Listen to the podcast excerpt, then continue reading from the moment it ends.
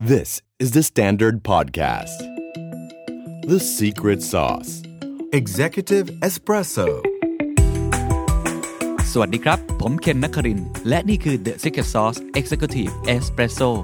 สรุปความเคลื่อนไหวในโลกเศรษฐกิจธุรกิจแบบเข้มข้นเหมือนเอสเปรสโซ่ให้ผู้บริหารอย่างคุณไม่พลาดประเด็นสำคัญปรากฏการณ์การแบนสินค้าต่างๆตอนนี้ที่กำลังเกิดขึ้นในโซเชียลมีเดียผมว่าน่าจับตามองมากนะครับจากสถานการณ์ความเคลื่อนไหวทางการเมืองที่ต้องบอกว่ามันมีความอ่อนไหวมีความเปราะบางมากไล่ตั้งแต่ตอนที่มีสถานีโทรทัศน์ช่องนึงเนาะที่มีแบรนด์ต่างๆไปลงสินค้ามีกระแสเกิดขึ้นในโซเชียลมีเดียนะครับหรือว่าธนาคารหลายๆเจ้าเองเนี่ยที่กลายเป็นว่าผลกระทบที่เกิดขึ้นจากโลกโซเชียลมีเดียมันเริ่มลามมาสู่โลกแห่งความเป็นจริงโดยเฉพาะการออกมาแสดงความคิดเห็นทางการเมืองต่างๆเรื่องนี้น่าพูดคุยนะครับเพราะว่าในมุมของผมเนี่ยมันคืออีกยุคหนึ่งหรือเปล่าของแบรนด์โพสิชันของแบรนดิ้งในการวางตัวตนจากตอนแรกที่เราพูดว่าแบรนด์ต้องมีชีวิตต้องมีทัศนคติแต่ตอนนี้มันเหมือนมันมีเรื่องอ่อนไหวต่างๆนานาขึ้นมาแล้วเราควรจะจัดการกับเรื่องนี้ยังไงน่าพูดคุยน่าเรียนรู้กันนะครับผมชวนคุยกับคุณสโรจน์ เลาหสิรินะครับปัจจุบันเป็นพาร์ทเนอร์ Rabbit Digital Group นะครับเจ้าของเพจสโรจน์กบคิดการตลาดแล้วก็จริงๆก็เป็นคอนซัลท์เรื่องการตลาดเรื่องกลยุทธ์ให้กับหลายๆแบรนด์ด้วยสวัสดีคุณบีครับสวัสดีครับคุณเคนครับคุณบีครับเราเห็นปรากฏการณ์ผมว่าในช่วง 2-3 เดือนที่ผ่านมาหลายรูปแบบมากเลยอย่างของโทรทัศน์ช่องนึงเองหรือแบรนด์อื่นที่มีการใช้สื่อโฆษณาในช่องโทรทัศน์นั้นๆแล้วมีกลุ่มบางกลุ่มเนี่ยอาจจะรู้สึกไม่ค่อยพอใจเนี่ยครับตรงนี้นักการตลาดมองเรื่องนี้ยังไงครับปรากฏการณ์นี้ครับผมก็จริงๆแล้วเนี่ยปรากฏการณ์นี้เนี่ยต้องบอกว่ามันเรียกได้ว่าไม่ค่อยหรือไม่เคยเกิดขึ้นมาก่อนในแบรนดิ้งและการตลาดไทยนะครับถึงแม้ที่ผ่านมาเนี่ยเราอาจจะเคยเห็นกระแสในเรื่องของการบอยคอตสินค้าหรืออะไรก็ตามเนี่ยมันมักเป็นกระแสในการแบนหรือบอยคอตในแง่ของสินค้าและบริการนะครับหรือว่าการเขาเรียกว่าการดูแลลูกค้าเนี่ยทุกอย่างมันเป็นความสัมพันธ์ในเชิงของผู้ผลิตสินค้าแล้วก็ผู้ซื้อสินค้านะครับในฐานะแบรนด์คอน sumer แต่ช่วงเนี้ยเป็นช่วงที่เรียกได้ว่าบริบทนะครับในวันนี้เนี่ยโซเชียลมีเดียหรืออะไรในบริบทต่างๆเนี่ยคอนซูเมอร์เขาพูดคุยกันเรื่องของการเมืองมันเยอะมากนะครับแล้วสิ่งหนึ่งเลยที่มันเกิดขึ้นก็คือว่ามันมีคำพูดนะครับที่เราเห็นได้ว่ามันจะเริ่มมีคำพูดเหล่านี้เกิดขึ้นในบรรดา conversation การเมืองคือการเมืองอยู่รอบตัวเราการเมืองเป็นเรื่องของทุกคนใช่ไหมครับคำพูดสองคำนี้มันทำให้ความคิดเห็นทางการเมืองหรือจุดยืนทางการเมืองเนี่ยมันมามีส่วนมากๆในการแสดงจุดยืนของแบรนด์นะเมื่อก่อนเนี่ยถ้าเราเรียกได้ว่าแบรนด์เนี่ยจะต้องสร้างจุดยืนใช่ไหมครับเราทำแบรนด์ที่แบรนด์โพสิชันนิ่งเนี่ยแต่ละคนก็จะมีจุดยืนตั้งวิชั่นตั้งบอกว่าเฮ้ยเราจะทำให้โลกนี้ดีขึ้นเราจะทำให้เราจะเป็น sustainability brand เราจะ stand for เขาเรียกว่าความเขาเรียกว่า real beauty ของผู้หญิงอะไรเมื่อก่อนเนี่ยจะเป็นแบรนดิ้งแบบนั้นนะครับเดี๋ยวนี้เนี่ยคอน sumer เนี่ยเพิ่มแฟกเตอร์เรื่องการเมืองลงไปในเรื่องของแบรนด์โพสิชันนิ่งด้วยนะครับเมื่อคอนเท็กซ์มันเป็นแบบนี้ปุ๊บเนี่ยสองสิ่งนี้รวมกันปุ๊บกลายเป็นว่าตอนนี้เนี่ยแบรนด์ถูกทำให้เกี่ยวข้องกับการเมืองอย่างหลีกเลี่ยงไม่ได้คือบีใช้ว่าผมเท่าที่ฟังมาเหตุผลที่เกิดขึ้นทั้งหมดอันดับที่1คือปกติคำว่าแบรนด์ positioning เนี่ยหรือการวางตำแหน่งแห่งที่ของแบรนด์ในใจผู้บริโภคเนี่ยมันมีหลายแง่มุมแต่ปกติแบรนด์มักจะเลี่ยงเรื่องการเมืองถูกไหมฮะแต่ตอนนี้กลายเป็นเรื่องที่มันถูกพุชเป็นแรงกดดัน pressure เข้ามาหลีกเลี่ยงไม่ได้นะอันที่1อันที่2ที่ผมสังเกตเห็นก็คือกระแสของโซเชียลมีเดียมันแรงมากจนมันกลายเป็นหนึ่งในเครื่องมือที่ใช้กดดันด้วยแล้วก็อันที่3อย่างที่บีพูดเมื่อกี้ก็คือว่าตอนนี้มันกลายเป็นว่าแบรนด์ไม่สามารถที่จะหลีกเลี่ยงเรื่องนี้ได้อีกต่อไปถูกไหมใช่ต้องเลยคืออีกสิ่งหนึ่งเนี่ยที่นักการตลาดจะงงว่าทำไมมันถึงอยู่ดีๆเมื่อก่อนก็มีประเด็นเรื่องการเมืองเนาะเมื่อประมาณ 6-7 ปีที่แล้วนะครับหรือจริงเราก็มีมาโดยตลอดทำไมช่วงนี้มันถึงมากระทบแบรนด์เยอะจังเลยจริงๆแล้วเนี่ยต้องดูก่อนว่าสถานการณ์เมื่อย้อนกลับไป 6-7 ปีที่แล้วกับปีนี้มีเดียที่คนใช้หรือว่ามีเดียที่คนใช้สื่อสารกันพวกโซเชียลมีเดียเนี่ยแลนด์สเคปมันเปลี่ยนไปนะครับคือสาเหตุหนึ่งเนาะสาเหตุหนึ่งเพราะว่าเราจะเห็นได้ว่าในช่วง รอบ 2-3 ปีที่ผ่านมาเนี่ยมันมีโซเชียลมีเดียอยู่ตัวหนึ่งที่active user แล้วก็การใช้งานเนี่ยเพิ่มขึ้นอย่างสูงอย่างชัดเจน Twitter Twitter คอนเท็กซ์ของ Twitter เนี่ยมันเปรียบเสมือนกับพาดหัวข่าวของโซเชียลมีเดียเนาะเรามีแฮชแท็กเนี่ยเป็นศูนย์รวมจิตใจเป็นตัวกลางว่าวันนี้เรากำลังชูประเด็นเรื่องนี้กันแฮชแท็กมันกลายเป็นศูนย์รวมเขาเรียกว่าศูนย์รวมคนที่มีจุดมุ่งหมายบางอย่างนะครับเมื่อก่อนแฮชแท็กจะใช้กันเป็นแบบติดชื่อแบรนด์ใช่ไหมครับติดในเรื่องของละครแล้วกำลังจะพูดคุย conversation เรื่องนี้พอเป็นแบบนี้ปุ๊บมาบวกกับ movement หรือ action ต่างๆเนี่ยมันทำให้คนเห็นได้ว่าตอนนี้เขามี movement เรื่องอะไรกันอยู่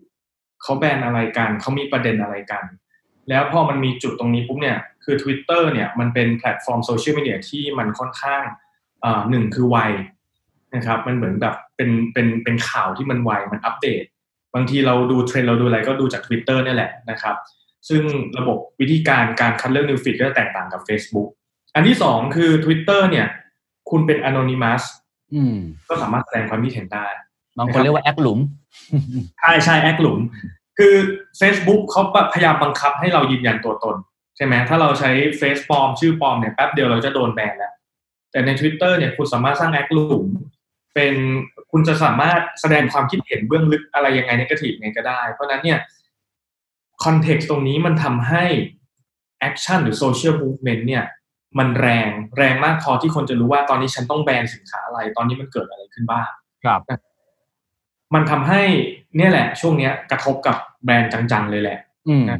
ถ้าอย่างนั้นผมถามงี้ได้ไหมแน่นอนผมคิดว่าไอ้ความขัดแย้งทางการเมืองจริงๆหรือความคิดเห็นที่แตกต่างในจุดยืนในแต่ละเรื่องเนี่ยมันมีมานานอยู่แล้ว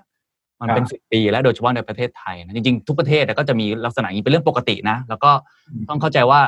ไม่ได้มีฝั่งใดถูกฝั่งใดผิดมันแค่ความเห็นที่แตกต่างอันนี้ต้องเข้าใจตรงนี้ก่อนแต่ว่าสิ่งหนึ่งที่มันเป็นแรงกระตุ้นก็คือเรื่องของแพลตฟอร์มใหม่ที่เกิดขึ้นก็คือ Twitter อันนี้ผมถามอย่างนึงซึ่งผมได้คุยกับหลายแบรนด์เนี่ยมันจะมีคำถามนึงว่าไอการที่โซเชียลมีเดียมันมีแรงกดดันตรงเนี้ยมัน impact จริงไหมครับ impact กับแบรนด์มากน้อยแค่ไหนถ้าเป็นแต่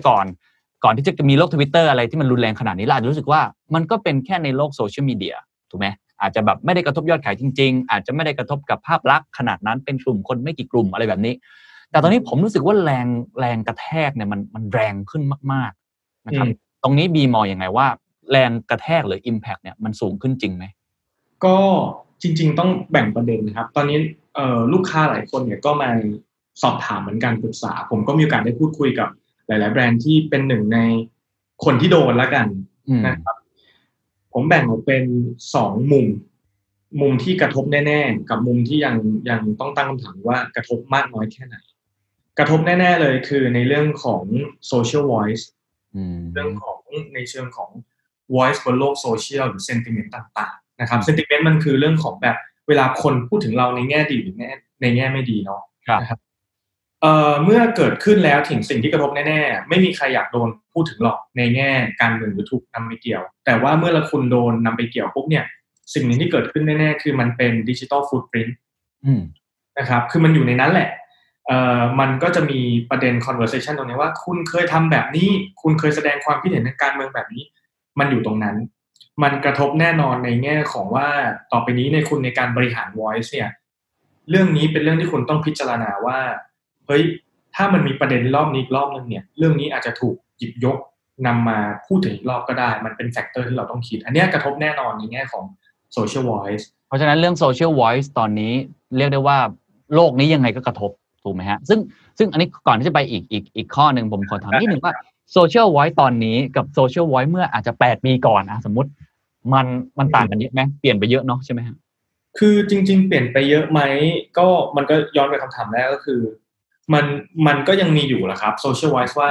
สมมุติว่าแบรนด์เนี้ยเมื่อก่อนมันเป็นเรื่องของแบรนด์กับผู้บริโภคแบรนด์นี้เคยจะฟ้องผู้บริโภคแบรนด์นี้เคยตอบคำถามไม่ดีแอดมินเนี่ยก็เราก็เคยรู้กันเนาะว่าแบบ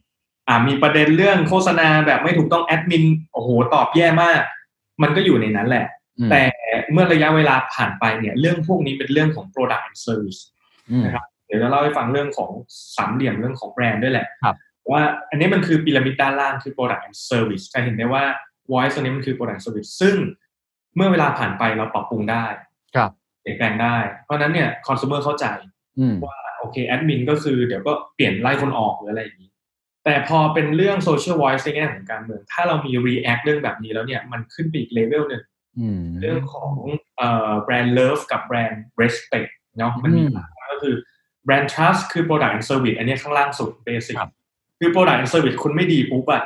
มันก็จบไงนี่เหรอใช่ไหมมัน trust อันที่สองคือ love ก็คือเรื่องของการสื่อสารของแบรนด์เนาะทำโฆษณาดีไหมนะครับดูแบบ creative campaign นู่นนี่นั่นอันบนสุดเนี่ยคือแบรนด์ respect respect เวลาเราที่เราจะ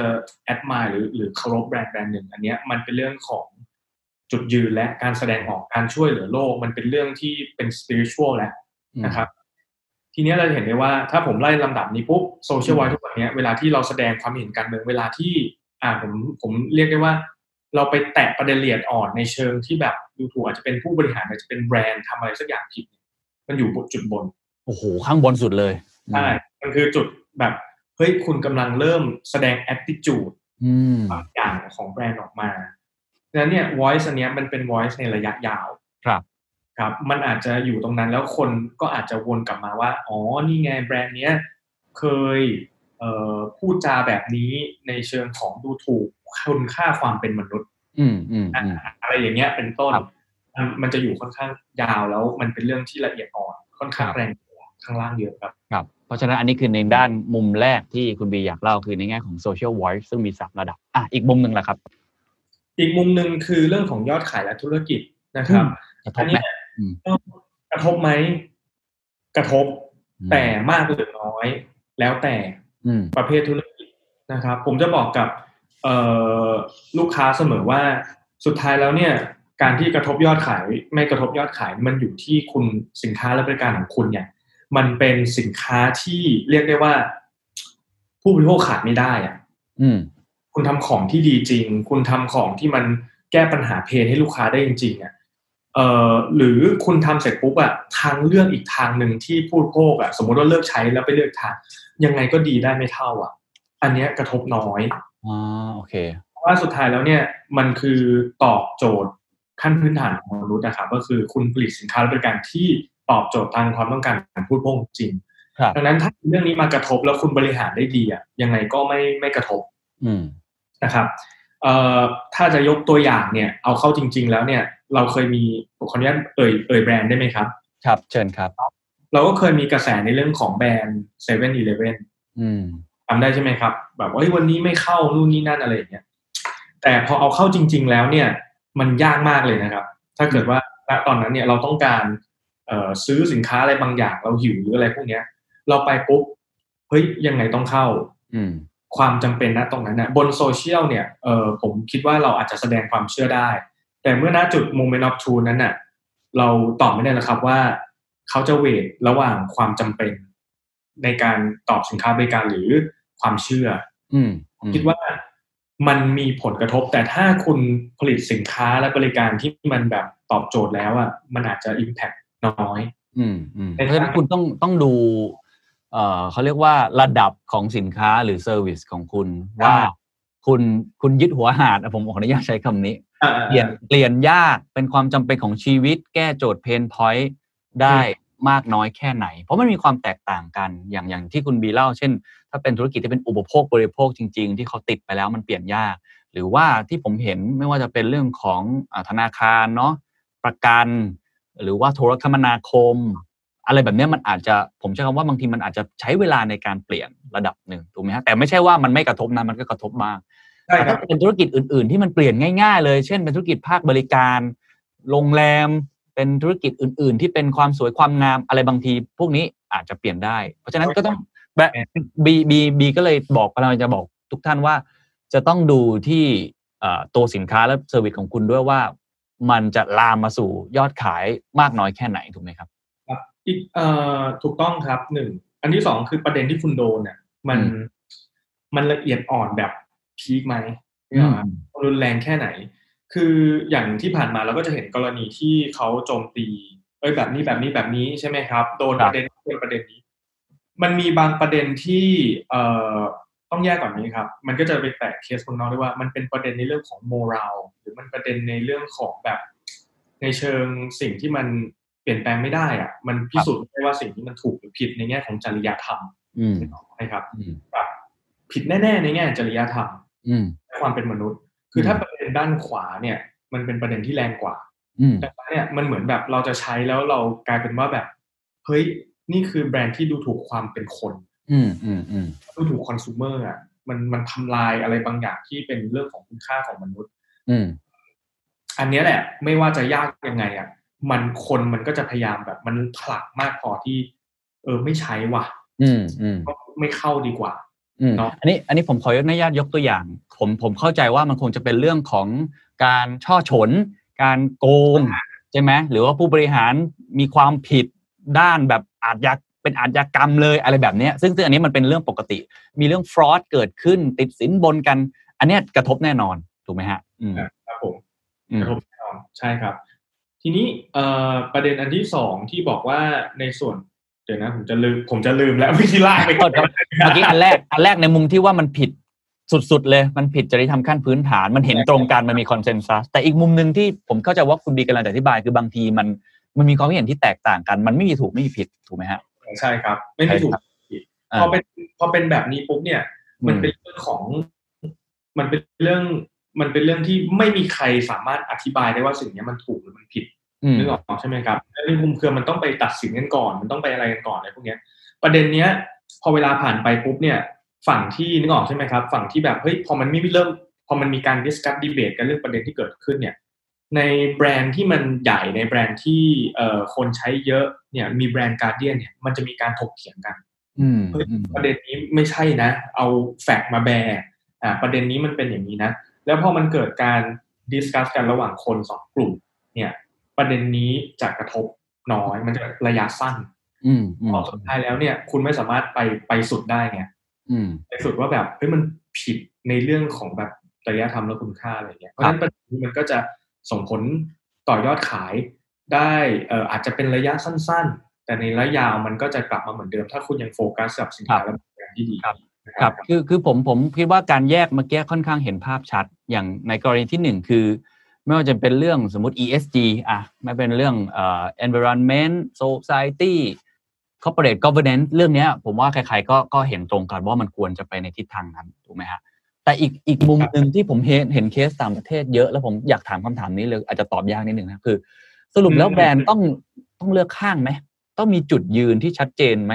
ทางการเมืองเนี่ยผมเห็นสมมติอย่างแบรนด์ต่างประเทศที่เราเห็นอย่าง Nike สมมติเราเห็นเลยว่าเขาต้องการที่จะบอกอะไรตอนที่เขาทำแคมเปญ Just Do It ครบรอบ30ปีถูกไหมฮะครับคือความหมายของผมคือผมคิดว่าแบรนด์หลายๆแบรนด์เนี่ยส่วนใหญ่จะพยายามหลีกเลี่ยงเรื่องพวกนี้เพราะมันเป็นเรื่องอ่อนไหวแล้วมันแตกต่างอย่างชัดเจนด้วยทั้งสองฝั่งทั้งสองฝ่ายซึ่งบางทีอาจจะเป็นลูกค้าทั้งคู่ก็ได้ใช่ไหมฮะแต่ว่าตอนเนี้ยผมรู้สึกว่ามีหลายแบรนด์ทำให้เราเห็นในต่างประเทศว่าเขาแสดงให้เห็นเลยว่าเขาเลือกทางเนี้ยเขาเลือกจุดยืนแบบเนี้ยโดยเฉพาะในวงการเทคโนโลยีเราจะเห็นเลยบางทีก็ endorse ประธานาธิบดีด้วยซ้ำว่าโอเคฉันสนับสนุนคนนี้คำถามคือว่าแบรนด์จำเป็นต้องเลือกไหมแล้วก็ข้อดีข้อเสียของการทำแบบนั้นคืออะไรครับโอเคครับก็มีหลายประเด็นเนาะเริ่มประเด็นแรกอาจจะเล่าให้ผู้ฟังก่อนว่าจริงๆในเคสต่างประเทศเนี่ยมันมีเคสที่แบรนด์เนี่ยแสดงจุดยืนอย่างชัดเจนนะครับแต่จุดยืนอย่างชัดเจนที่ว่าเนี่ยต้องแบ่งประเด็นดีๆประเด็นหนึ่งคือประเด็นที่เป็น moral issue moral issue คือประเด็นเช่น Black Lives Matter ครับ LGBTQ การแต่งงานแบบเพศเดียวกันเนาะหรือว่าในเรื่องของแบบในเรื่องของ Black Lives Matter ตึ๊ดในเรื่องของการบูลลี่ที่แบรนด์แบบแสดงจุดฉัน against เรื่องแบบนี้นี่คือ moral issue moral issue คืออะไร moral issue อย่างที่ผมบอกเป็นเรื่องของจริยธรรมนะครับซึ่งพออย่างแบรนด์อย่าง Nike แสดงจุดยืนเรื่องของแบบโอเคเรื่องของการให้สิทธิความเท่าเทียมกันของคนดำหรืออะไรอย่างนี้ Ben & Jerry หรือ Coke สนับสนุนการแต่งงานเพศเดียวกันครับประเด็นนี้มันเป็นประเด็นในเชิงของจริยธรรมซึ่งบังเอิญว่ามันแค่ไปตรงกับนโยบายบางอย่างของรัฐบาลในขณะนั้นหรือว่าในประเทศนั้นๆอะไรอย่างเงี้ยนะครับแต่ลองสังเกตดีๆว่าพอมันแตะประเด็นนี้ปุ๊บเนี่ยมันไม่ได้ไปแตะประเด็นในเรื่องของระบอบการปกครองหรือฉันสนับสนุนประธานาธิบดีคนนี้อันนั้นก็จะเป็นอีกแบรนด์หนึ่งอีกแบบหนึ่งแล้ว มาเล่าถึงประเด็นที่แตะในเรื่องของมอรัลชูกันก่อนการแตะมอรัลชูเนี่ยมันผมคิดว่าในแบรนด์ที่ทำแบบนี้เนี่ยมันทำให้เกิดสิ่งที่เรียกว่าคนรักมากคนเกลียดก็เกลียดเลยคือเขาเลือกที่จะแสดงจุดยืนเพื่อทำให้เห็นว่าเขา stand for something เขา stand for ความเชื่อที่คนกลุ่มนี้เชื่อแล้วความเชื่อนั้นเป็นความเชื่อที่เขาคิดว่ามันถูกต้องครับซึ่งถ้าเรามองในมุมของความเป็นมนุษย์อะสิ่งที่เขาชูก็น่าจะเป็นเรื่องของความเท่าเทียมและความถูกต้องถูกไหมครับเพราะนั้นประเด็นเนี้ยผมคิดว่าแบรนด์ถ้าแสดงได้ก็จะได้เรียกได้ว่าได้ใจได้เห็นได้ว่าเฮ้ยบนแบรนด์ positioning brand value เขาทำจริงนะเขาออกมาพูดและเขายืนหยัดในสิ่งนั้นในขณะที่อีกมุมนึงเนี่ยมันคือมุมในเรื่องของการแบบเชิงการเมืองและข้อ belief ศาสนาและการเมืองเนาะคุณเคนเรื่องที่แบบคุยในโต๊ะอาหารแล้วทะเลาะกันใช่ไหมครับถ้าแบรนด์เนี่ยไปแตะเรื่องตรงนี้ปุ๊บอะคุณจะสังเกตได้ว่าไม่มีแบรนด์ไหนมาบอกว่าแบบเขา stand for แบบคนไม่นับถือศาสนาเขา stand for การปกครองแบบระบอบประชาธิปไตยเขา stand for การปกครองแบบระบอบเผด็จการใช่ไหมครับมันเป็นจุดยืนที่เหมือนจะรุนแรงแล้วพิสูจน์ไม่ได้ว่าถูกหรือผิดถูกไหมมันเป็นประเด็นที่ไม่เชิงของ moral issue แล้วมันประเด็นในเชิงโครงสร้างที่มันซับซ้อนกว่านั้นครับเนี่ยที่เราได้เห็นว่าเคสที่แบบแบรนด์แสดงจุดยืนทางการเมืองเนี่ยส่วนใหญ่แล้วที่มันเทิร์นแบบเปลี่ยนมาเป็นมุมบวกนี่คือมุมด้านนี้เป็น moral issue ทำโดยแล้ว moral issue นั้นน่ะมันไปสอดคล้องกับนโยบายหรือไปขัดแย้งกันด้วยบางอย่างของการเมืองเขาก็เลยรู้สึกว่าแบรนด์เหล่านี้มีจุดยืนทางการเมืองบางอย่างแต่มันเป็นแบบชิ่งเข้าใจแบบขวาเนี่ยตรงไปตรงมาเกินตรงไปตรงมาเกินแล้วมันเสี่ยงมากเพราะคุณไม่มีวันรู้เลยว่าอย่างที่บอกครับโลกมันเปลี่ยนแปลงตลอดเวลาเนาะคุณไม่มีเลยว่าสิ่งที่คุณแสดงออกมาในมุมเนี้ยมันถูกหรือมันผิดมันจะยั่งยืนมันจะเป็นประเด็นแบบในโลกแบบ50-100ปีข้างหน้ามันถูกต้องไหมไม่มีใครตอบได้แล้วมันเสี่ยงมากๆเพราะมันก็จะอยู่ตรงนั้นไปเลยนะครับอันนี้คือเคสของต่างประเทศว่าแล้วมาอีกประเด็นหนึ่งที่คุณเคนบอกว่าเฮ้ยแล้วเราควรจะแสดงดีไหมครับควรจะทำยังไงอยู่อะไรยังไงบ้างหรือเราจะตีเนียนๆไปแบบเงียบๆดีกว่าอยู่สงบคือมันมีตอนเนี้ยมันมีเนี่ยมันมีแนวคิดแบบเนี้ยเกิดขึ้นเยอะมากว่าตกลงเอาไงดีครับอยู่เฉยๆบางทีเราอยู่เฉยๆเราก็โดนนะฮะถูกไหมฮะเราอยู่เฉยๆของเราบางทีก็โดนแอทแทคได้เหมือนกันมันพุ่งเข้ามาหาเราเองโดยตรงในขณะเดียวกันบางทีแสดงออกมาเหมือนจะดีก็กลายเป็นไม่ดีบางคนแสดงออกมาแล้วดีแล้วเบอร์มันยังไงครับก็ผมแบ่งออกเป็นการรับมือสองแบบแล้วกันคือการแก้ไขกับการป้องกันครับแก้ไขคือเกิดแล้วทำไงดีวะกับป้องกันคือแบบแล้วเราจะเตรียมรับมือมันยังไงครับแก้ไขก่อนเพราะว่าหลายแบรนด์เนี่ยน่าจะเจอแล้วก็ผมก็ให้คำปรึกษานี้ไปกับหลายคนเหมือนกันนะครับเราสามารถทำได้อยู่3แบบครับแบบแรกคือเรื่องของการแสดงจุดยืนก็คือ take action จากข้อเรียกร้องเช่นโอเคตัดสินใจถอดสปอนเซอร์ออกแถลงการตัดสินใจว่าจะทำแบบนี้อะไรอย่างนี้คือมีแบรนด์มีแอคชั่นอย่างชัดเจนนะครับจุดนี้เนี่ยต้องบอกว่ามันคือความเสี่ยงที่แบรนด์จะต้องเทคอย่างที่ผมบอกเลยครับว่าพอทำแบบนี้ไปปุ๊บเนี่ยคุณจะทำให้คนกลุ่มหนึ่งรักคุณครับเพราะคุณเฮ้ยฟังว่ะยืนข้างหนึ่งแล้วนะครับในขณะคนหนึ่งคุณก็ทำให้คนกลุ่มหนึ่งเกลียดคุณมีคนรักก็มีคนเกลียดคุณรับมันได้ไหมแล้วในระยะยาวเนี่ยคุณต้องมองเห็นว่าไอ้สิ่งที่คุณ stand for เนี่ยอย่างผมบอกมันเป็น moral issue หรือมันเป็นในเชิงของ political issue ถ้ามันเป็น moral issue เนี่ยคุณทำสิ่งที่ถูกต้องไม่ว่ายังไง50ปี100ปีมันก็ยังถูกอยู่ในแง่ของความเป็นมนุษย์เนาะนะครับเพราะนั้นก่อนทำแบบนี้ก็จะทำให้แบรนด์เนี่ยแข็งแรงขึ้นในแง่ของจุดยืนตามด้วยความเสี่ยงอันนี้เข้าใจนะครับเข้าใจครับข้อที่สองครับเมื่อโดนดึงไปนะครับผมมีลูกค้าที่ผมไปปรึกษาให้เนี่ยคนหนึ่งครับโดนคอน sumer นะครับผู้บริโภคเนี่ยอินบ็อกซ์มาถามไปแอดคนที่ทำงานอยู่บริษัทนี้แบรนด์แมเนเจอร์ใช่ไหมดีเลกเตอร์ใช่ไหมแอดเฟรนแล้วอินบ็อกซ์ไปถามสรุปคุณยืนอยู่ข้างไหนโอ้โห นี่แบบลุกล้ำมากส่งไปแอดแท็กเข้ามาเลยเนาะแรงมากแบบคือพอมันแอดแท็กเข้ามาแบบนี้เนี่ยแน่นอนแบรนด์แมเนเจอร์หรือ PR แบบเขาอยู่ไม่สุขหรอกเพราะมันใกล้ตัวเขามากๆเลยใช่มันก็จะมีแบบที่สองก็คือในเรื่องของเฮ้ยเขาเรื่องประกาศชัดเจนก็คือเราจะเห็นว่าหลายๆแบรนด์ออกโฮลดิ้งสเตทเมนต์มาว่าแบบขอแยกเรื่องประเด็นการเมืองกับแยกประเด็นการเมืองเราขอวางตัวเป็นกลางและเรายึดมั่นในการพัฒนาสินค้านะครับก็คือออกไปว่าแบบโอเคฉันขอแยกนะฉันออกแถลงการมาว่าเราจะขอไม่ยุ่งนู่นนี่นั่นนะครับประเด็นนี้ก็ทำได้แต่แน่นอนว่าในระยะหนึ่งเนี่ยมันก็จะมีคนแน่นอนก็จะมาโจมตีเพราะว่าการไม่ทำอะไรการวางตัวเป็นกลางก็คือการแสดงออกทางจุดยืนถ้าคุณเห็น conversation ที่มันเกิดขึ้นเนาะมันจะถูกแบบผลักไปทันทีใช่เหมือนกับพวกพูดขออนุญาตได้ถึงปรากฏการณ์ก็จะเห็นไม่ว่าจะเป็นเซเลบริตี้เนาะดาราไอดอลเนี่ยกลายเป็นว่าบางทีอยู่เงียบๆโดนถามมันปรากฏการณ์มาถึงจุดนี้แล้วเนาะเพราะฉะนั้นมันการเงียบบางทีก็เป็นในมุมมองของคนบางกลุ่มก็รู้สึกว่านี่เป็นการแสดงจุดยืนอย่างนึงเหมือนกันการที่คุณไม่พูดถูกไหมครับใช่จริงๆเงียบเป็นอีกทางนึงมันมีผลกระทบคนละแบบเนาะครับและการประกาศชัดเจนเนี่ยหนึ่งเลยก็คือมันเป็นการแสดงออกแบบเชิง professional แหละเพราะหนึ่งเนี่ยในการตอบอะครับมันเราตอบในนามบริษัทเนาะไม่ได้ในนามบุคคลเพราะนั้นเนี่ยการที่แบบการออกประกาศชัดเจนแยกเรื่องนี้ออกมาเราตั้งใจทำงานเนี่ยแล้วไปโฟกัสกับ product เนี่ยก็จะเป็นทางออกที่ดูเซฟตัวเองมากที่สุดแต่แน่นอนก็จะถูกนำไปเป็นประเด็นได้เหมือนกันว่าคุณออกมาบอกว่าเป็นกลางว่ะอะไรอย่างเงี้ยนะทีนี้แอคชั่นสุดท้ายเนี่ยการแก้ไขคือตัดสินใจเงียบเฉยนะครับไม่ react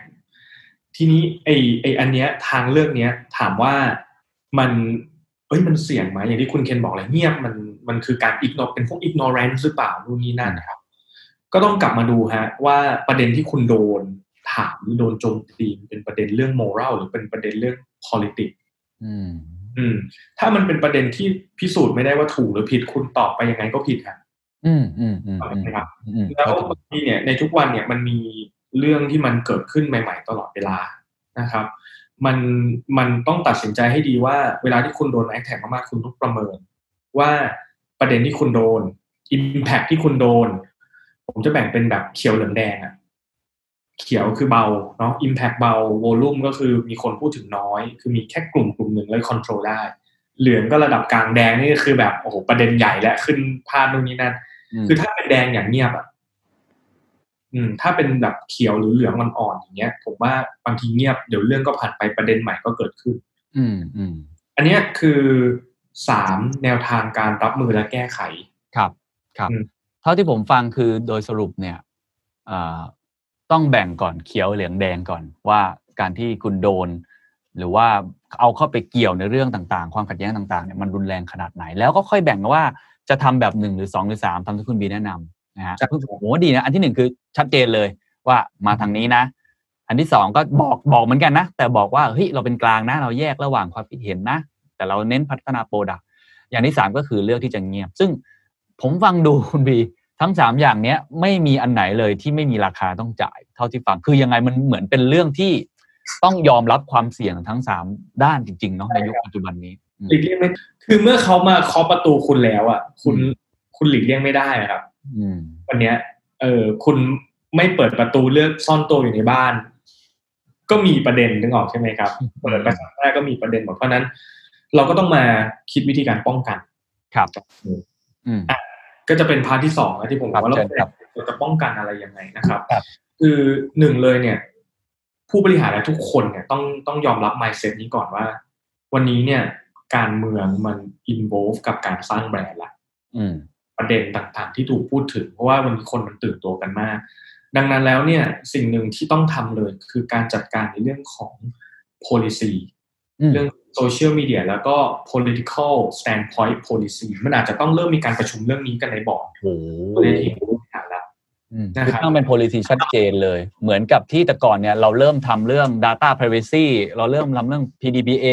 ทำ sustainability อันนี้ political standpoint ก็ต้องมี policy เหมือนกันใช่เพราะว่าสมมุตินะครับคุณเคนจ้างผู้บริหารคนหนึ่งมานะครับ แล้วผู้บริหารคนนี้เป็นคนที่มีความเชื่อทางการเมืองแรงกล้า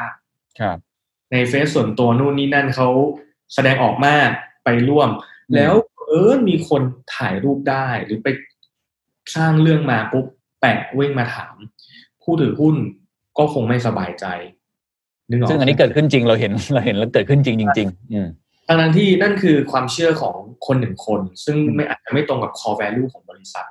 แล้ว core value ของบริษัทเนี่ยมันคืออะไรมันอาจจะต้องเข้ามาคุยแล้วว่าเฮ้ยพนักงานทุกคนเราเคารพในความคิดเห็นทางการเมืองนะเราเคารพในความเป็นประชาธิปไตยเราเคารพในเรื่องอะไรก็ว่าไปนะครับแต่สิ่งหนึ่งที่เราอยากจะแจ้งคือเรื่องของการแสดงออกต้องเป็น policy ว่าคุณมี limitation ในการแสดงออกมากน้อยแค่ไหนแล้ว consequence คืออะไรครับคุณไปร่วมสมมุติว่าคุณไปร่วมม็อบได้ไหมแล้วถ้าคุณร่วมม็อบเนี่ยมันคุณต้องแสดงออกในแง่มุมไหนหรืออะไรยังไงต่อไปคือแบบว่าคุยกันนะดีคือเซตเป็น policy เป็น procedure ของแต่ละองค์กรไปเลยแต่ต้องมานั่งคุยกันให้ชัดเจนใช่ครับเนี่ยทำยังไงก็ได้อันนี้ไม่มีผิดไม่ถูกแต่ว่ามาคุยกันให้ชัดเจนชัดเจนครับแล้วก็ตัดมาเรื่องของ politics แล้วคือ social media policy อันนี้เนี่ยจริงๆแล้วผมเชื่อทุกองค์กรมีเรื่องของแบบการแบบโอเคต้องรักษาภาพลักษณ์รักษาชื่อเสียงนะรักษาความลับหรืออะไรก็ตามอันนี้ต้องบอกว่าแล้วการแสดงออกทางการเมืองบนโซเชียลเนี่ยทำได้มากน้อยแค่ไหนเช่นวันนี้มันก็จะมีรณรงค์เปลี่ยนภาพโปรไฟล์พิกเจอร์ใช่ไหมแล้วก็มีรูปหมุนใช่ไหมครับที่เราเห็นกันเพื่อนๆเริ่มเปลี่ยนแปลงไปอะไรอย่างเงี้ยครับอันเนี้ยคุณบริษัทยอมรับได้ไหมใช่ไหมแบบคุณสามารถแสดงออกได้มากน้อยแค่ไหนมันอาจจะต้องคุยกันนะครับว่าโอเคบริษัทเปิด freedom สมมุตินะคุณเป็นบริษัทที่ freedom of การแสดงออกคุณประกาศชัดเจนปุ๊บเมื่อวันหนึ่งที่มันถูกแคปมาเนี่ยเราก็จะบอกได้เลยว่าโอเคมันเป็นสิทธิทางการแสดงออกของพนักงานของเราใช่ไหมหรือถ้าคุณจะเป็นบริษัทแบบ conservative คุณอินโวกับตลาดหุ้นผู้ถือหุ้นคุณเป็นผู้ถือหุ้น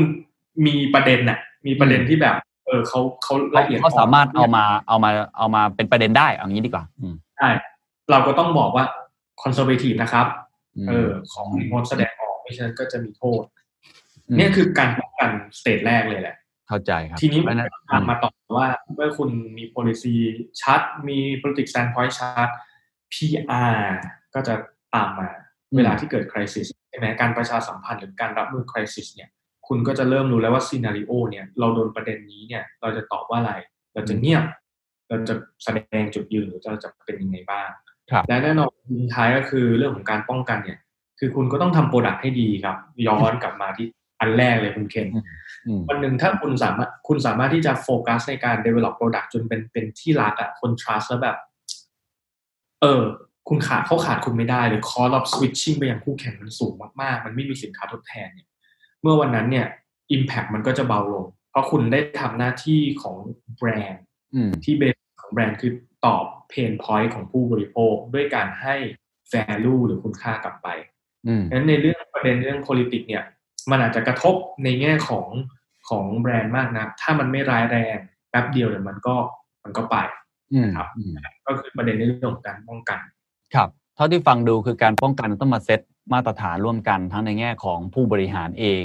ในแง่ของการแสดงออกของพนักงานทุกคนเองโดยเฉพาะในโซเชียลมีเดียว่าคุณจะวางตัวเองไว้ตรงไหนซึ่งอันนี้แต่ละหน่วยงานไม่เหมือนกันอย่างที่คุณบีบอกต้องดูบริบทด้วยว่า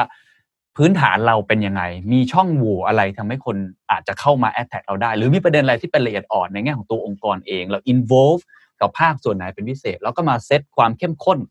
เพื่ออะไรอันนี้ผมเท่าที่ฟังคือเพื่อให้เวลาเกิดเหตุการณ์ต่างๆเราสามารถที่จะมีรีแอคชั่นรีสปอนส์ได้แบบที่มันมีไกด์ไลน์ไม่ใช่แบบที่มันด้นสดอะไรประมาณนั้นแต่ว่าถ้าที่ผมฟังมาทั้งหมดเนี่ยผมว่าประเด็นใหญ่สำคัญที่สุดแล้วก็อาจจะให้คุณบีปิดท้ายการสนทนาในครั้งนี้คือว่าเรื่องนี้กลายเป็นเรื่องสำคัญมากเรื่องหนึ่งไม่แพ้เรื่องอื่นๆคือมันเป็นประเด็นที่แต่ก่อนเราอาจจะไม่ได้มองว่ามันจะกระทบเราเยอะเพราะเราสามารถที่จะเหมือนใช้วิธีการอื่นในการหลีกเลี่ยงซึ่งผมว่าไม่มีแบรนด์ไหนอยากจะโดนแบบนี้อยากจะพยายามที่แต่ตอนนี้กลายเป็นเรื่องที่เหมือนต้องมาเซตอเจนดาใหญ่เซตโพลิซีใหม่ด้วยกันก็อาจให้คุณบีทิ้งท้ายนึงว่าอะไรคือข้อคิด การบทเรียนที่ผ่านมาและอะไรคือคำแนะนำนะครับที่อยากจะบอกกับเอาผู้บริหารเลยคนที่เป็นมีอำนาจในการตัดสินใจเลยว่าหลังจากนี้นะครับควรจะมีวิธีการหรือมีวิธีคิดตระหนักกับเรื่องการเมืองอย่างไรต่อไปดีโอเคครับถ้าจะทิ้งท้ายนะครับผมสรุปประเด็นเรื่องแรกก่อนละกันผมเชื่อว่าทุกแบรนด์เนี่ย